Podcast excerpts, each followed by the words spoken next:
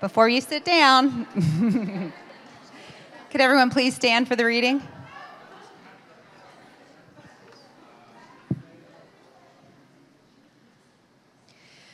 We now have this light shining in our hearts, but we ourselves are like fragile clay jars containing this great treasure. This makes it clear that our great power is from God, not from ourselves. We are pressed on every side by troubles, but we are not crushed. We are perplexed, but not driven to despair. We are hunted down, but never abandoned by God. We get knocked down, but we are not destroyed. Through suffering, our bodies continue to share in the death of Jesus, so that the life of Jesus may also be seen in our bodies. Yes, we live under constant danger of death because we serve Jesus, so that the life of Jesus will be evident in our dying bodies. So we live in the face of death, but this has resulted in eternal life for you. Amen, amen. Thank you so much. You're good. I got Mike. Thank you. All right. Hey, guys, you can grab a seat. I'm so excited to be here. Are you excited to be here? Yes. This is our eighth annual women's conference or women's worship night that has now turned into a weekend conference, which we're so thrilled and excited. How many are coming back tomorrow? Who's gonna be? Yes, it's gonna be good. So I have to introduce you to my friend who is up here. That was Kristen Scott. Wasn't she amazing?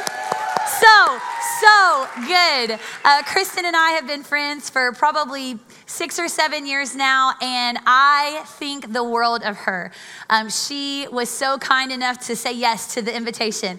Um, I reached out this summer and, and, and said, please, I, I want you to come, and, and, I, and I, I need you to come. And um, she is just like, hearing an actual angel uh, sing. And so, um, our worship team, can we give it up for our entire worship team?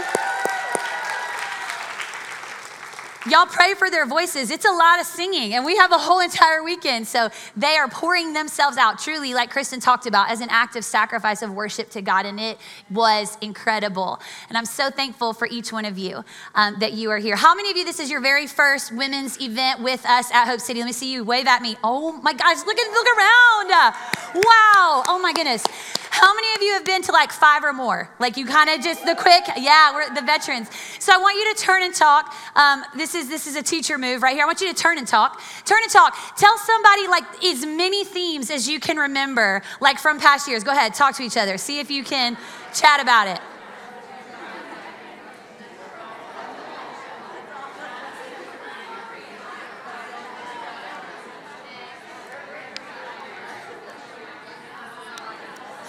Could anybody remember all eight? Anybody know all eight? Okay, we got six. Katie knows them. Katie, what are they?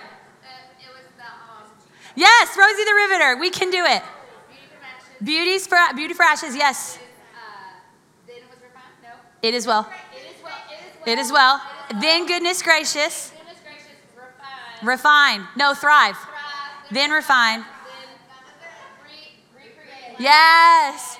Renew. Yeah. Oh my goodness, I love it. So, really, truly, what has happened over the y'all, I was pregnant with Solomon, the very first one. How crazy is that? That's so fun. Um, so yeah, I was like way out to here, and I preached the second one. Mm, yeah, with Zeke, like I was ready to like give birth. It was crazy.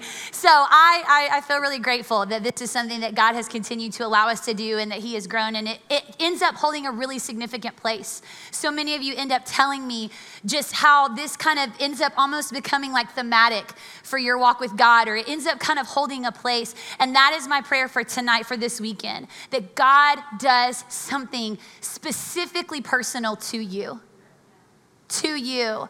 And as I was kind of reflecting back and thinking about the several years um, and kind of those different themes, I started to see that I have this like major um, appreciation for R E words, okay? That there is this, I didn't mean to do that, um, but that there seems to be just kind of this ongoing thing. I promise it wasn't on purpose, but we had for refine and then uh, recreate or recreate. And then this year is renew. And so I thought, well, we have to start by talking about what that prefix is all about, because clearly God is doing something, at least inside of me. So, guess what I found out? This is so cool, you guys.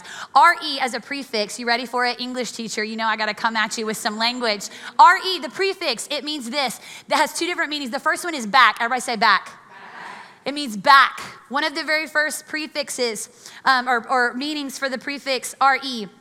It means back. Like when a man's receding hairline, his hair is going back. There you go. You got it. You got it. When you reduce the amount of money you spend, you lead it back to a smaller amount. When light reflects off of a surface, it bends back. There you go. Um, when you're returning home from an outing, you're turning back home. And when a criminal reverts to being good again, he turns back to morally upright behavior. So here's what I want to do I want to start tonight asking you, what do you need to go back to? What do you need to return to? Maybe you need to get back to some basics in your faith, in your spiritual journey. Maybe for some of us tonight, we want to get back what the enemy has taken for us. Anybody from us? Anybody? Maybe, maybe for some of us tonight, we want to get back our confidence. Can anybody wave at me? Maybe we want to get back what feels like has been taken away. Get back our joy. Get back our families. Get back our peace. Come on, get back some enthusiasm. Get back to some wholeness. Get back to sobriety. Get back to stability. Get back to our purpose. How many of us, maybe some of us, maybe it's just me, some of us, maybe we just want to get back. Amen. So I, I, thought this was huge and, and, and what kind of just has been hanging out with me, um, just kind of resonating with me for a while. I want you to check, check this out. If you've got a Bible, let's take a look at Psalm 51. Maybe you showed up tonight, Women's Conference 2022, to renew. And Psalm 51 is where I want us to kind of hang out for just a few moments. And starting in verse 8, it says this Oh, give me back my joy again. You have broken me. Now let me rejoice. Don't keep looking at my sins. Remove the stain of my guilt. Create in me a clean heart, O God. Renew a loyal spirit within me. Do not banish me from your presence and do not take your Holy Spirit from me. Restore to me the joy of your salvation and make me willing to obey you. Man, maybe for some of us, we need a redo, we need to remove, we need to restore, we need to reclaim, or we need to rebuild something. And I also found out that the second meaning for that prefix, RE, you ready, ready for this? Here's what else it means it means again. Everybody say again. again. It means again. Say again. again. One more time, say again. again. Yes. And how many of you tonight believe that we serve a God of again? and again and again and again and again. Amen. That however often we need to return to the throne of grace and say, God, will you forgive me again? God, will you do something new in me again? God, will you show up in my life again? So I want us to look at that verse again. Psalm 51. Oh, give me what? Back my joy, what? Oh, look at that. Look at that. You have broken me. Take a look at this scripture. Do you guys see it? Look at the rejoice. Look at the remove. Look at the renew. God is up to something. And this is our prayer. This is where we want to find ourselves. This is what gives us that contrite and, and humble heart that God desires so much when we say, God, will you search me again? Will you search me again and bring me to the place Take me back to the place where you show up again. Amen. Again, maybe for instance, like when you rearrange the furniture in your room, you arrange it again, or a marathon runner can become rejuvenated, maybe like made young again. You know, that runner's high you get after you run. Well, not me. I don't get that. Anybody else get that? not me. But they say that's true. Newts, like when they regenerate, they get limbs again, right? When a teacher recapitulates or reviews something that they've just taught, they go over the material again. Amen. And in our particular religious faith, we believe in redemption, which means that you have been bought back again and again and again. That the work of the cross, the gospel message, is that Jesus makes us right. He redeems us. He paid a price, He bought us back so that we could be made right and made whole with God. So maybe for some of us tonight, we're just asking God, will you do it again? God, will you do it again? Will you help me have joy again, God? Will you help me be forgiven again, God? So as I kind of keep going with this message, I want to pause right here. And I want you to reflect. I want you to think. As ask the Holy Spirit, God, what, what is it that you could do in me again?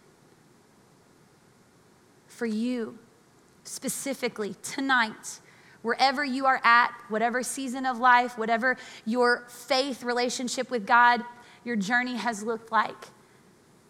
I'm asking the Holy Spirit to speak to your heart. God, what is it that you need to do again? Because I believe this to be true for so many of us that the last few years have just been hard. They've just been heavy. They've just been hard. Unexpected life changes, massive upheavals to our routines and our ways of life, filled with so much loss, you guys, so much grief. We are still seeing the, repercu- the repercussions of COVID and pandemic and all of the other experiences that we have walked through. Maybe it's just me. Maybe I'm just speaking for myself. But the overwhelm, the sadness, the grief, the disappointment, anybody with me? That it just feels heavy. And I'm asking that God would do something again. I'm asking that God would renew us. But here's the encouragement, here's the hope. The good news of the gospel of Jesus Christ is the very message that Jesus meets us in those hard and heavy places. Amen. We know in Matthew 5 that it says, Blessed are those who mourn. Blessed are those who are persecuted. Blessed are those. It goes on and on and on for all those places that feel heavy, for all of those places and spaces that make us feel discouraged, those places that we need God to come in and speak life to us again. We know that He reminds us. Jesus, in His very own words, says, Blessed are those. They're comforted. Those who mourn, guess what? God's there. Those who struggle, those who've been, uh, life has just, you know, wreaked havoc on them, those who are living in poverty, those who work at peace, those who are seeking justice. God is there. But I don't know about you, as much as I love those words, and there have been times that they are encouraging to me, there are other times where I go, I, I get it, it's there, but I'm still struggling. I want so much for that to just breathe life into me. And there have been seasons, there have been times where I'm like, yes, that's right. Blessed are the poor in spirit, and blessed are those who are. I got, yes. But there have been times, if I'm being honest with you, where even those words felt hard to grab a hold of. And I want to try and answer the question tonight what do I do then? What do I do when I don't even know how to pray for myself? You ever been there? You ever been there? I, am gonna. I, I have been there recently, like this week, like maybe today. Right? Like God. Sometimes it means being vulnerable with another person, a close friend, somebody you can trust, and saying, "Listen, I don't even know how to pray for myself right now, but I'm gonna need you to pray for me."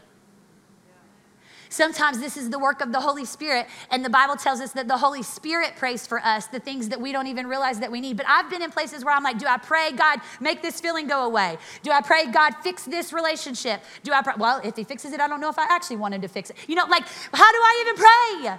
What do I even ask for? What do I even do? Maybe for some of us tonight, Psalm 31 12 is where we find ourselves. David, in a low, low point, he writes, I am forgotten. As though I were dead, I have become like broken pottery. And the question then becomes what do you do with broken pottery? What do you do with something that's entire purpose was to be able to hold something else? If it's broken, it's useless. If it's shattered, it is no longer beneficial. And if that is where you are at tonight, I have so much encouragement for you. I'm like ready to pour it out over your head. Okay? The Bible is full of people who were broken. The Bible is full of people whose lives seemed utterly shattered. Their marriage is shattered. Their career has ended. Their most trusted relationship is betrayed. The people who were supposed to protect them and keep them safe have either, either hurt them or completely abandoned them. The reputation that they fought so hard to preserve is shattered. The bank account that they thought that they had didn't suffice. We see that with the rich young ruler, right? There's a brokenness or there's a struggle okay? In, and we see it in characters like Jacob, who lies in such a significant way, he has to flee the country and go live with somebody else. We see it in Moses, who murders a man and has to flee through the night, leaving his entire life behind. We see it in characters like Joseph, whose very own brothers sold him into slavery. You think you've got family problems? That is some dysfunction. They faked his death, hid him in a pit, and then sold him into slavery. That's a bad day. He ends up as a servant in a household, gets accused of basically rape, thrown into prison, and he's completely innocent, and he was there for years. That ain't a bad day, that's a bad decade. Maybe that's some of us looking at our lives and wondering how in the world is this ever going to come back together? How in the world? It's not just, Andrea, like, okay, I got it. You think it's like broken into like two or three pieces and like a little bit of, you know, super glue is gonna hold that together. I'm talking it's like shattered into dust on the ground. Some of our lives in different seasons, maybe you're going through it right now, have looked so um, dire, so desperate. You're like, nobody, who, who can do anything with ashes? Who can do anything with that kind of brokenness? Ruth, you guys know Ruth? You remember Ruth in the Bible? Living in a war torn country, loses a husband to war and is left in poverty. No title, no money, no name, broken. Broken. David has an affair, kills a man, and then the child of that affair dies. Lost a child, some of you, that's been your experience. How can God fix this? How can God mend what's been broken? How can He do it? But there are so many stories like that in the Bible. It's not just one or two or five. The Bible is filled with stories of broken people, just like you, just like me. And I believe that this is true because God is a God of redemption. Amen? He does it so that we know that we're not alone. These stories remind us, they build our faith, they let us know that we're not alone. And He also does this so that we can be reminded that God, He just writes really cool stories. He just writes really cool stories, you guys. That those places where you have totally wanted to throw in the towel or call it quits or say that it is absolutely, utterly worthless, God says, But I'm not done. He says, But I'm not done. So, a couple of months ago, um, I actually have a really good friend who um, was sharing in a, a, different setting, in a different context, and he said a word I had never heard before. And this had kind of like did something radical inside of me. Um, and, and like, you know, you ever have that moment? Like something like you just get kind of kind of obsessed with something and you're like, okay, this, there's something here. And I want to share this word with you. Take a look at this. It's the word kintsugi. Everybody say kintsugi. Kintsugi. kintsugi. I had never heard of this before. Never heard of this before, just a few months ago. And I, as he was explaining the definition, I was like, I was having like a Holy Spirit. I was having church like with myself. I was like, what? How, how, you ever heard of this? This is Jesus. This is what Jesus, this is Jesus. Okay? So look at this. Look at this. Kintsugi is the Japanese art form of repairing broken pottery. Okay? By mending the areas of breakage with lacquer dusted or mixed with gold powder.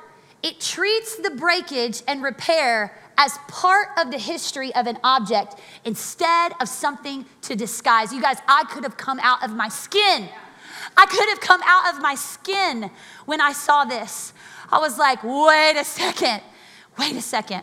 Was somebody, will you grab me one of the mugs? The, you know which ones I'm talking about?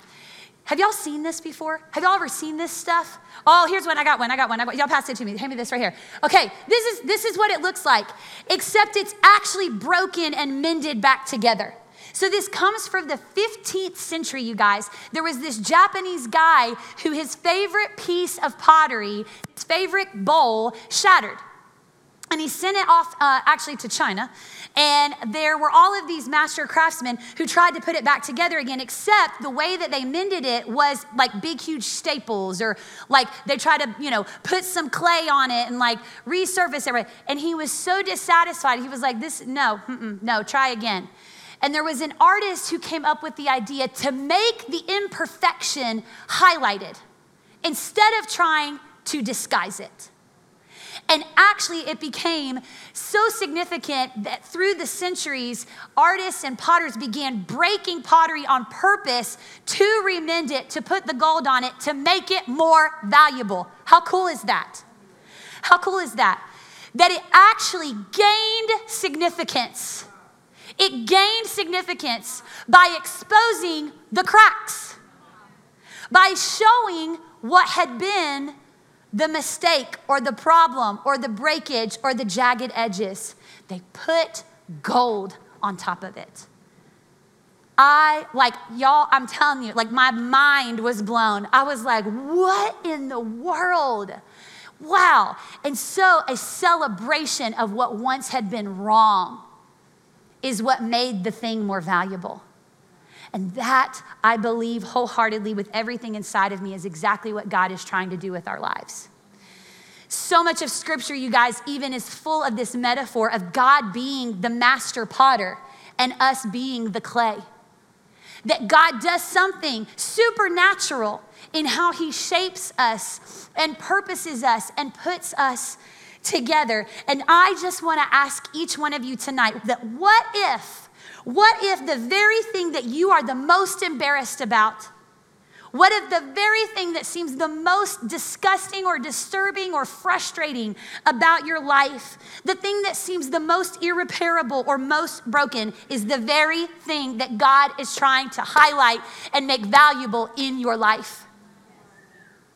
What if the thing that you have desperately been trying to cover up and make sure that nobody finds out and nobody knows about, and if they ever knew, and if they actually discovered, right? What if that is the very thing that God is saying? But if you would just let me put some gold on that right there, if you would just let me come into that crack, into that crevice, and mend what has been broken, you would actually be healed and whole.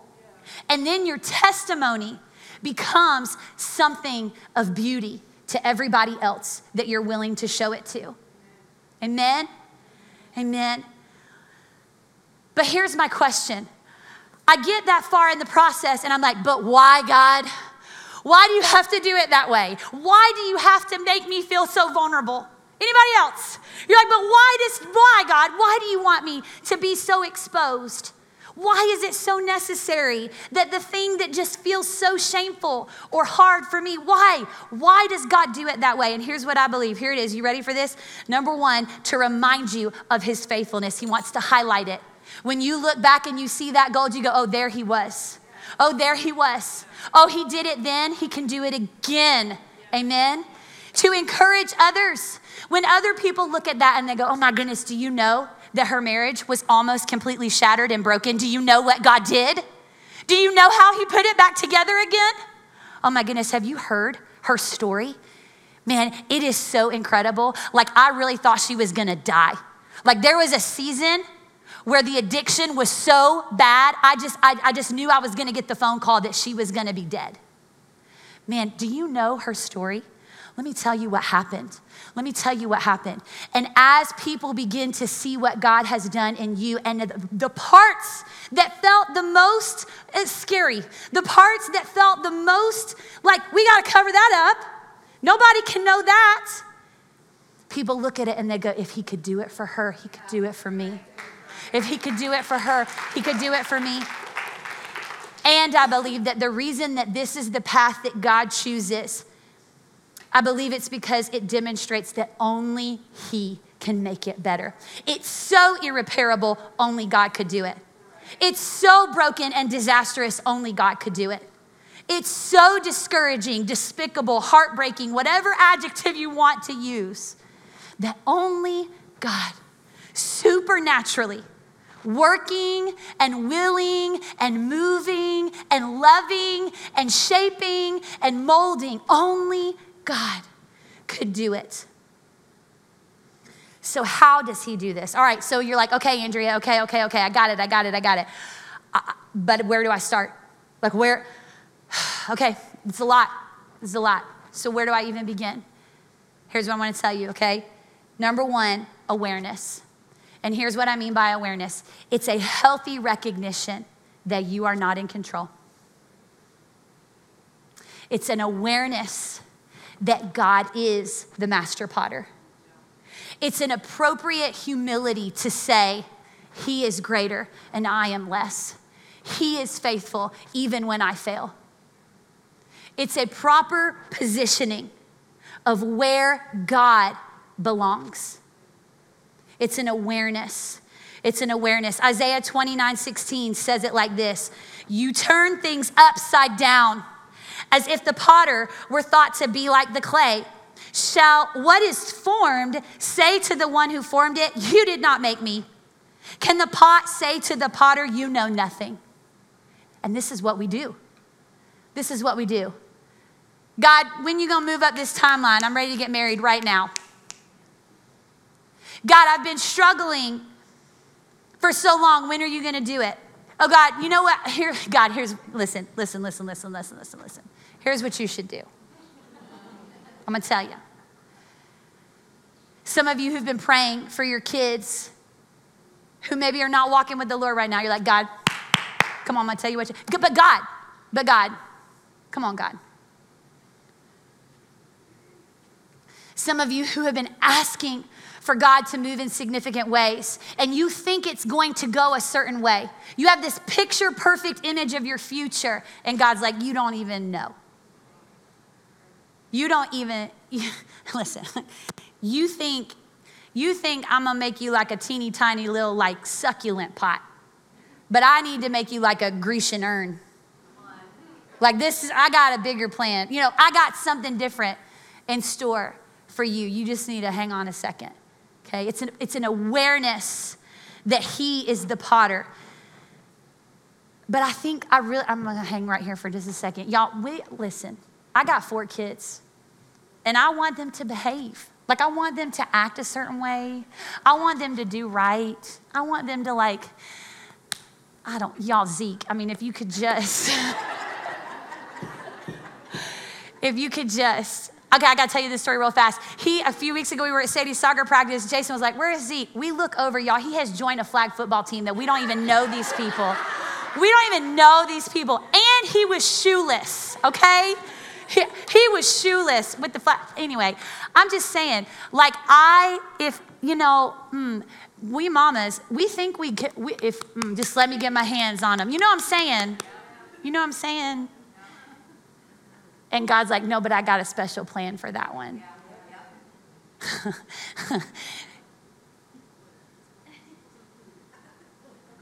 Your kids will reveal so much about you. I got married and realized I was selfish. And I had kids and realized I was real angry. but Jesus is helping me, amen. Okay, so we got to give up control. That's what I'm saying. You got to have an awareness that God is in control. He created a whole universe. I mean, I think He's got it, right? And we are not in control, and it is so dang hard. It is so dang hard. Isaiah 45 says, What sorrow awaits those who argue with their creator? Oh, does a clay pot argue with its maker? Does the clay dispute with the one who shapes it, saying, Stop, stop, you're doing it wrong? Does the pot exclaim, How clumsy can you be? I know some of y'all rearrange the dishes in the dishwasher because then can't nobody else do it right. You got to let go of that. I promise it will help you. Okay, God is the potter. God is the potter, and we are the what? The clay.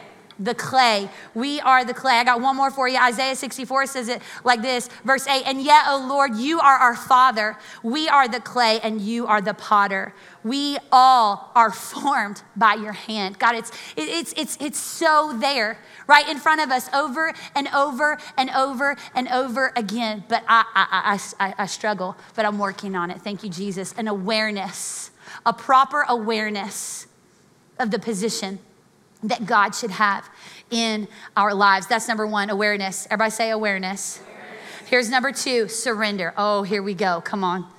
Come on. I got to know. I got to know where God's position is above me as the authority, as the creator, as the maker. But then I have to surrender to, to, to that. The clay, y'all can't do nothing with hard clay. Since I've been talking about my kids, let's just keep on talking. I hate Play Doh. I hate it. I hate it. Slime is worse, but Play Doh is bad too. Okay, so the Play Doh, if it's outside of the container for like an hour, what happens to it? It gets hard. It's stuck in my carpet. Okay, the only useful clay is soft, moldable clay.